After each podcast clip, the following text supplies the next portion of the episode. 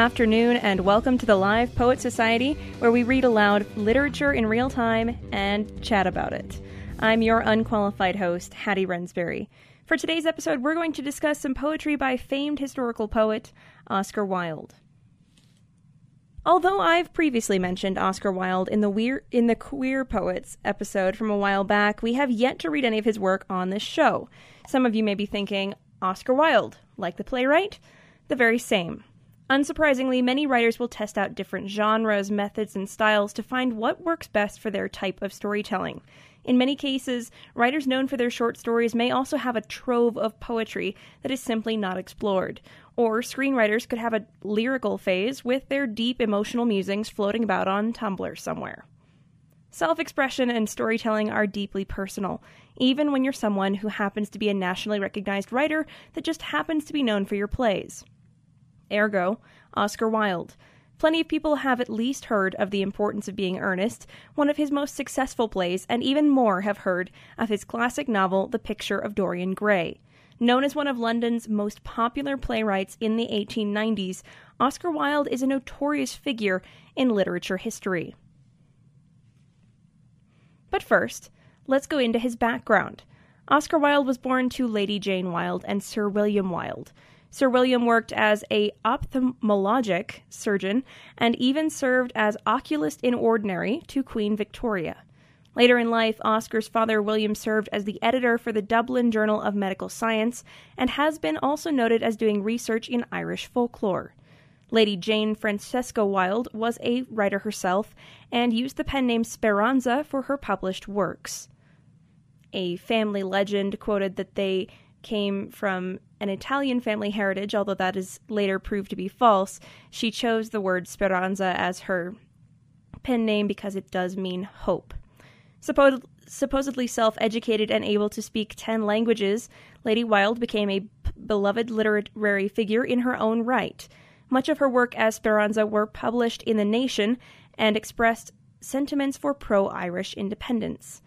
The monument put up in 1996 dedicated to her at her husband's grave states Speranza of the Nation, writer, translator, poet, nationalist, author of works on Irish folklore, early advocate for equality for women, and founder of a leading literary salon. Her poetry called for armed revolution, and in fact, that exact poetry got the paper shut down by the authorities. Lady Wilde is also known for her book Ancient Legends, Mystic Charms, and Superstitions of Ireland, of which a version is still available to read for free on libraryireland.com, and even more are still in print today. It is unsurprising that Oscar Wilde, a man known for being a passionate and prolific writer, comes from such a family background. And so, in tribute to Lady Wilde, we'll read one of her pieces first today. This piece is thought to be a part of the inspiration for one of Oscar Wilde's later works, The Ballad of Reading Gaol. And here I give you The Brothers. This is a semi graphic piece, so use your best judgment. Tis midnight, falls the lamplight dull and sickly on a pale and anxious crowd through the court and round the judges thronging thickly with prayers none dare to speak aloud. Two youths, two noble youths, stand prisoners at the bar. You can see them through the gloom. In pride of life and manhood's beauty, there they are, awaiting their death doom. All eyes and earnest watch on them keeping. Some sobbing turn away, and the strongest men can hardly see for weeping, so noble and so, lo- and so loved were they. Their hands are locked together, those young brothers, as before the judge they stand. They feel not the deep grief that moves the others, for they die for fatherland. They're pale, but it is not fear that whitens on each proud high brow, for the triumph of the martyr's glory brightens around them even now. They sought to free their land from thrall of stranger. Was it treason? Let them die. But their blood will cry to heaven, the avenger, yet will hearken from on high. Before them, shrinking, cowering, scarcely human, the base informer bends, who Judas like could sell the blood of true men while he clasped their hands as friends. I could touch the young children of his victim, break bread with his young wife, at the moment that for gold his perjured dictum sold the husband and the father's life. There is silence in the midnight, eyes are keeping, Troubled watch till forth the jury come. There is silence in the midnight, eyes are weeping. Guilty is the fatal uttered doom. For a moment o'er the brothers' noble faces came a shadow sad to see. Then silently they rose up in their places and embraced each other fervently. Oh, the rudest heart might tremble at such sorrow, the rudest cheek might blanch at such a scene. Twice the judge essayed to speak the word tomorrow, twice faltered, as a woman he had been. Tomorrow, fain the elder would have spoken, prayed for respite, though it is not death he fears, but thoughts of home and wife his heart hath broken, and his words are stopped by tears. But the youngest, oh, he spake out bold and clearly, I have no ties of children or of wife. Let me die, but spare the brother who more dearly is loved by me than life. Pale martyrs, ye may cease, your days are numbered. Next noon your sun of life goes down. One day between the sentence and the scaffold, one day between the torture and the crown. A hymn of joy is rising from creation, bright the azure of the glorious summer sky, but human hearts weep sore in lamentation, for the brothers are led forth to die. Ay, guard them with your cannon and your lances, so of old came martyrs to the stake. Ay, guard them, see the people's flashing glances, for those noble too are dying for their sake. Yet none spring forth their bonds to sever. Ah, methinks, had I been there, I'd have dared a thousand deaths ere ever the sword should touch their hair. It falls, there is a shriek of lamentation from the weeping crowd around. They're stilled, the noblest hearts within the nation, the noblest heads lie bleeding on the ground. Years have passed since that fatal scene of dying, yet lifelike to this day, in their coffins still those severed heads are lying, kept by angels from decay. Oh, they preach to us those still and pallid features, those pale lips yet implore us from their graves to strive for our birthright as God's creatures, or die if we can but live as slaves. It is important to note that this work is based on a true story from a trial and execution in the 1798 rebellion, which, although Lady Wilde did not live through, she likely studied considering her interests in pro Irish independence. Throughout this piece, she takes pains to assign them to a saint like pedestal discussing their martyrdom and the lack of decay to touch their severed heads, which is a very common concept that's applied to the backgrounds and stories of saints and people, especially who are sainted post mortem. Note also that not all of the language Lady Wilde or poets from past eras may mean the same as it does now, nor carry a similar gravitas.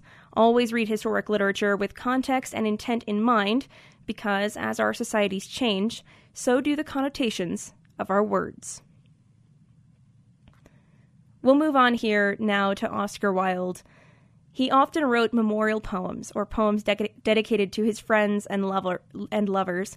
Some of these were for other writer friends or for those who inspired him.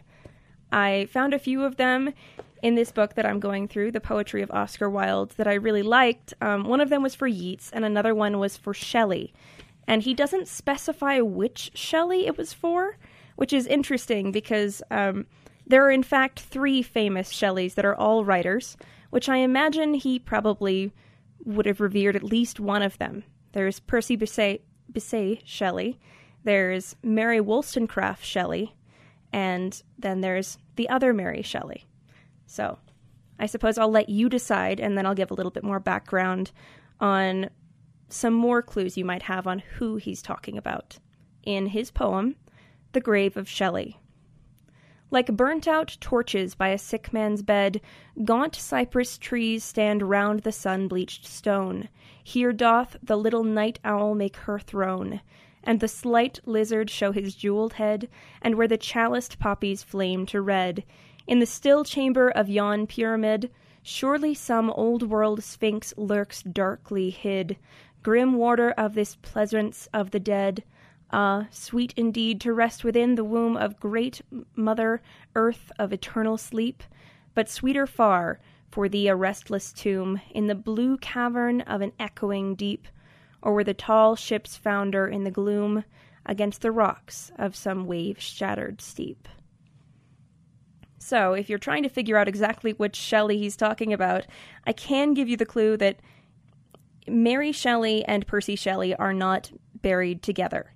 Um, the wife and husband duo are not buried together. Um, Mary Wollstonecraft Shelley was buried with her parents um, in Bournemouth, England, with her that group of family plots. And Percy's resting place is actually in Rome, Italy. So my my assumption is that he's talking about um, the more famous Mary Wollstonecraft Shelley rather than her mother or her husband.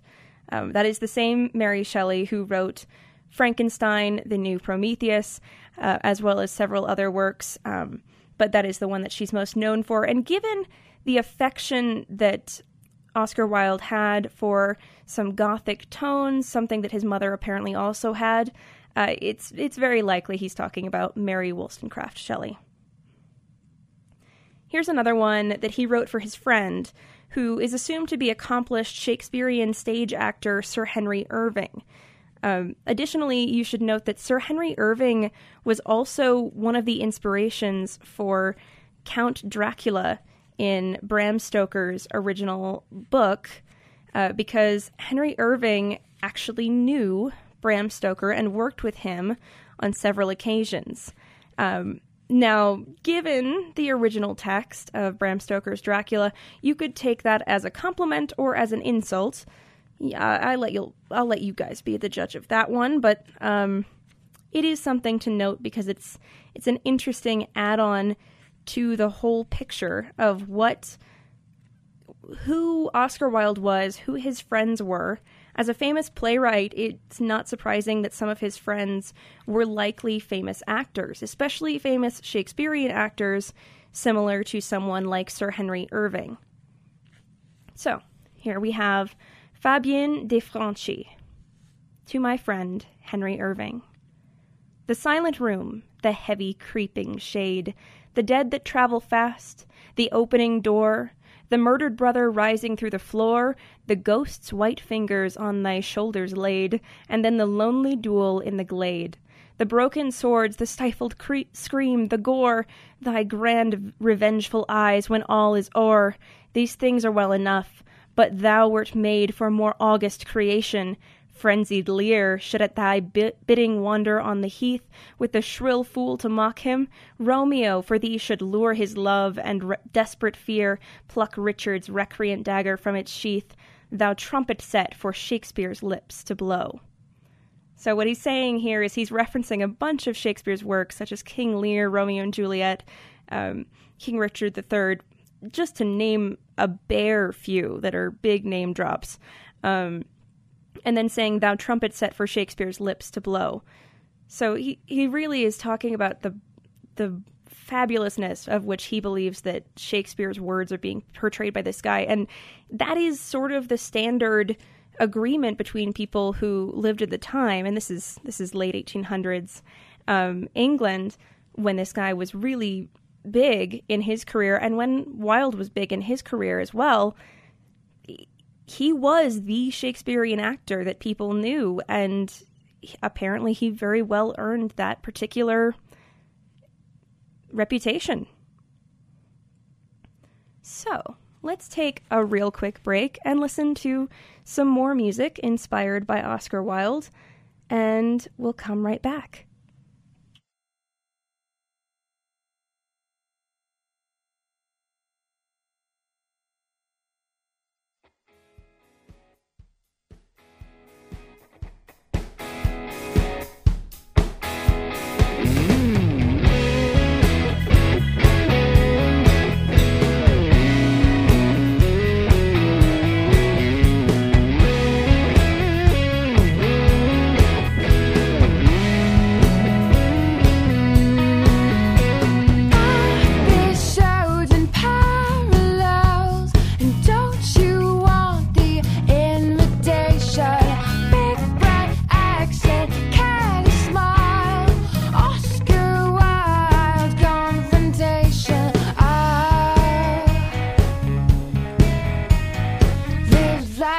it's the style.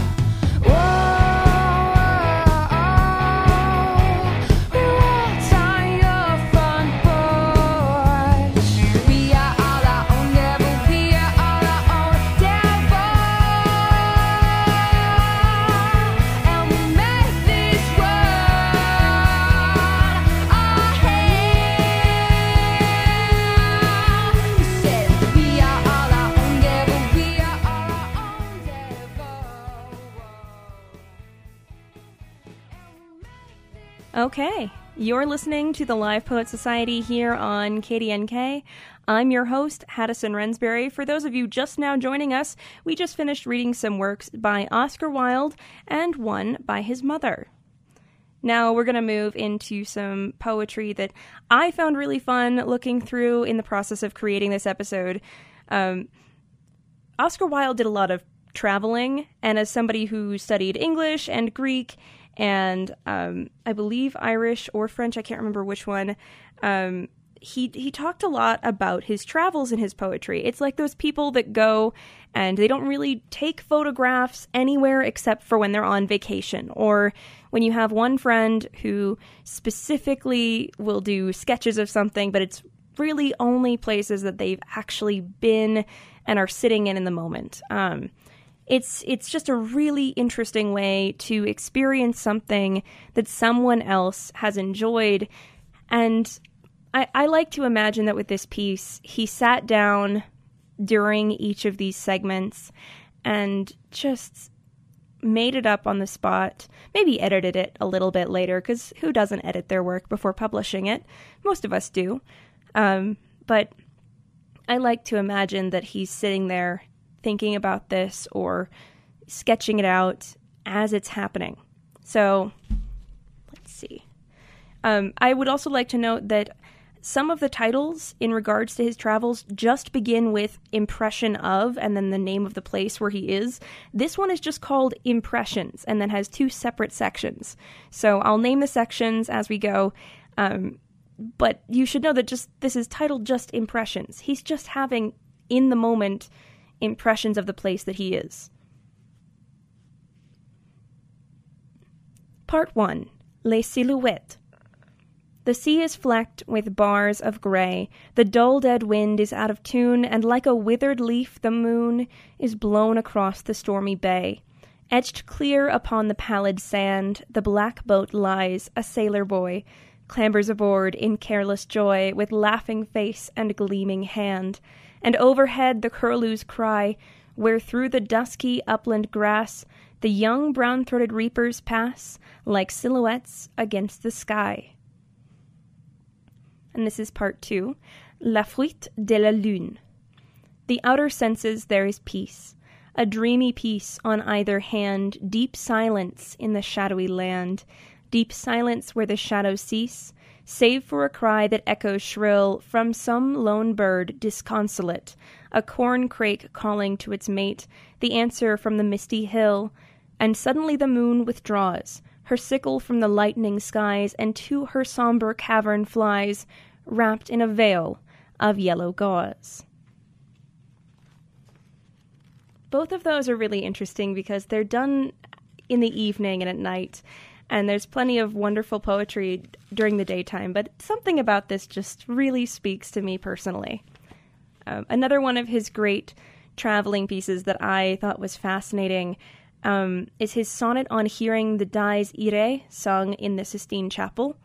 It's fascinating to see how different artists will respond to each other's work, especially when it comes to something like music and the experience, the impression that it left upon Oscar Wilde in that moment to the point where he had to write about it. So, this is his sonnet on the impression of he he got from hearing the Dies Irae sung in the Sistine Chapel. Nay, Lord, not thus. White lilies in the spring, sad olive groves, or silver breasted dove, Teach me more clearly of thy life and love than terrors of red flame and thundering. The hillside vines dear memories of thee bring. A bird at evening flying to its nest tells me of one who had no place of rest. I think it is of thee the sparrows sing. Come rather on some autumn afternoon, when red and brown are burnished on the leaves, and the fields echo to the gleaner's song. Come when the splendid fullness of the moon looks down upon the rows of golden sheaves, and reap thy harvest. We have waited long. It's fascinating to hear Oscar Wilde talk about religious references as well as plenty of the mythology references that he moves into a few of his works. Um, he was a religious person and he was, as far as I could tell, Christian. He did also have a deathbed conversion to Catholicism, apparently, which is um, not terribly uncommon for the era, but is something that we have a little less often now and adds just an extra facet to who he was as a person. So, in the interest of having a little bit more variety, I did also pull a section from one of his plays, um, just to give a little bit more context to what he was especially known for while he was alive. Oscar Wilde was one of those very lucky artists who was appreciated and, frankly, maybe a little too famous for his own good while he was still breathing. Um, and that's not necessarily unusual, but it is something to appreciate and something that allows us to have a little bit more of an understanding of who he was, given the press around him, given the fact that there are plenty of photos of him. There's a wonderful series of photos from when he visited the United States. Um, and they're just such a interesting part of having an artist that's famous in their own time. So now I'm going to read an excerpt from his play An Ideal Husband. Well, Tommy has proposed to me again. Tommy really does nothing but propose to me. He proposed to me last night in the music room, when I was quite unprotected as there was an elaborate trio going on. I didn't dare to make the smallest repartee, I need hardly tell you. If I had, it would have stopped the music at once. Then he proposed to me in broad daylight this morning, in front of that dreadful statue of Achilles. Really, the things that go on in front of that work of art are quite appalling. The police should interfere. At luncheon, I saw by the glare in his eye that he was going to propose again, and I just managed to check him in time by assuring him that I was a bimetallist. Fortunately, I don't know what bimetallism means, and I don't believe anybody else does either. But the observation crushed Tommy for ten minutes. I'm very fond of Tommy, but his methods of proposing are quite out of date. I wish, Gertrude, you would speak to him and tell him that once a week is quite often enough to propose to anyone, and that it should always be done in a manner that attracts some attention. Now, you'll notice a really significant tone shift between some of the poetry that we've been reading by Oscar Wilde and that particular play. And that's because Oscar Wilde's most famous plays are of a genre referred to as society plays. Society plays are something that were really, really popular at the time and are still popular because they're still redoing versions of it, The Importance of Being Earnest. They're stu- still redoing versions of several of his other plays, like A Woman of No Importance.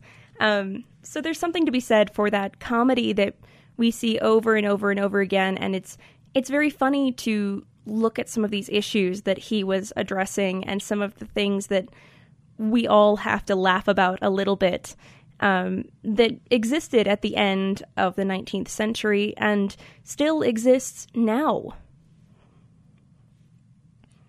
Oscar Wilde is considered by some to be the living embodiment of the aestheticism, an art movement which includes the likes of Rossetti, William Morris, Whistler, and Beardsley. Many of whom believed in what we now refer to as the concept of art for art's sake, without an inherent need for art to serve another purpose besides being beautiful. Wilde is often described as being an ostentatious and disruptive dresser with a dandy flair. Photos of him are generally dramatic with a sense of artistic direction rather than journalistic portraiture. Much of his personal style was dulled down, however, after a libel suit he brought against the Marquess of Queensberry during the height of his fame, which ended in a way that Wilde had not intended. As the trial went on, evidence on Wilde himself um, that he wanted to stay quiet caused him to drop the charges, but he ended up on trial for a charge cited as gross indecency, which is a broadly used charge that often targeted homosexual males. Another famous man convicted by the same charge was computer scientist and mathematician Alan Turing. Known alternately as the Labouchere Amendment, the law was used to prosecute Wilde for his relationship with Lord Alfred Douglas and concluded with Wilde being saddled with two years of hard labor in Reading Gaol. The law has been repealed and reenacted on several occasions throughout the United Kingdom and Republic of Ireland. Both Turing and Wilde have since been pardoned, notably only in the past 20 years, and as of last year, Turing's law has been expanded to provide eligibility for a pardon to anyone who had previously been convicted of having consensual gay sex. That's something that we needed to talk about with Oscar Wilde.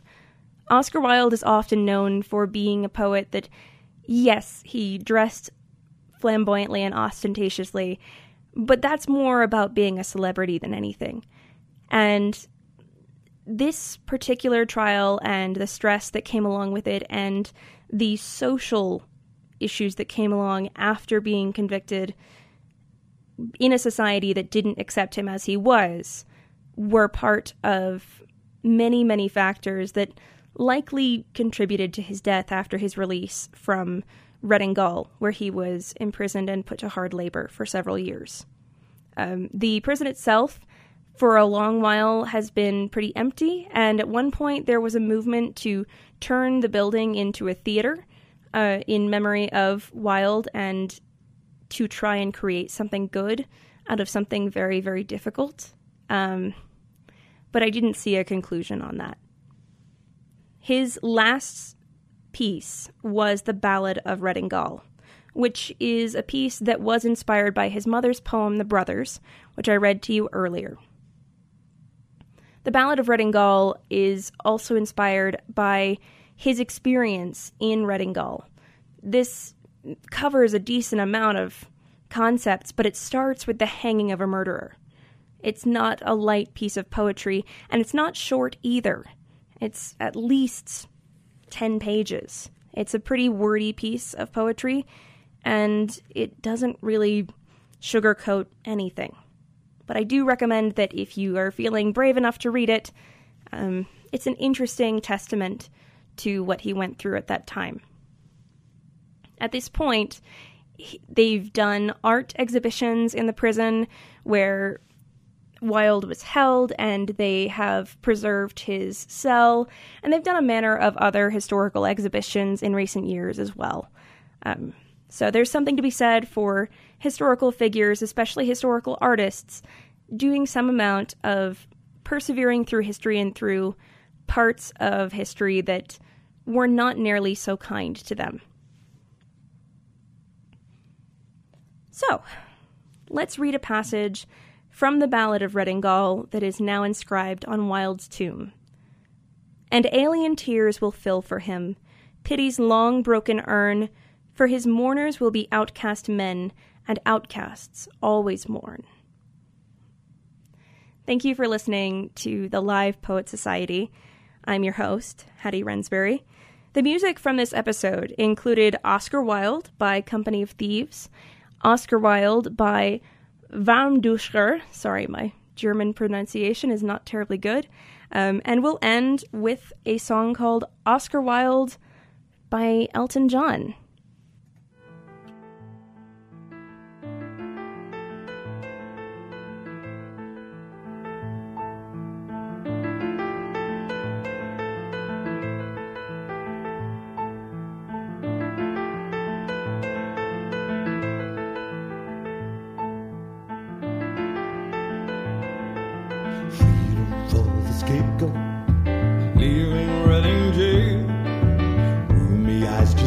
His heart like crucifixion nails.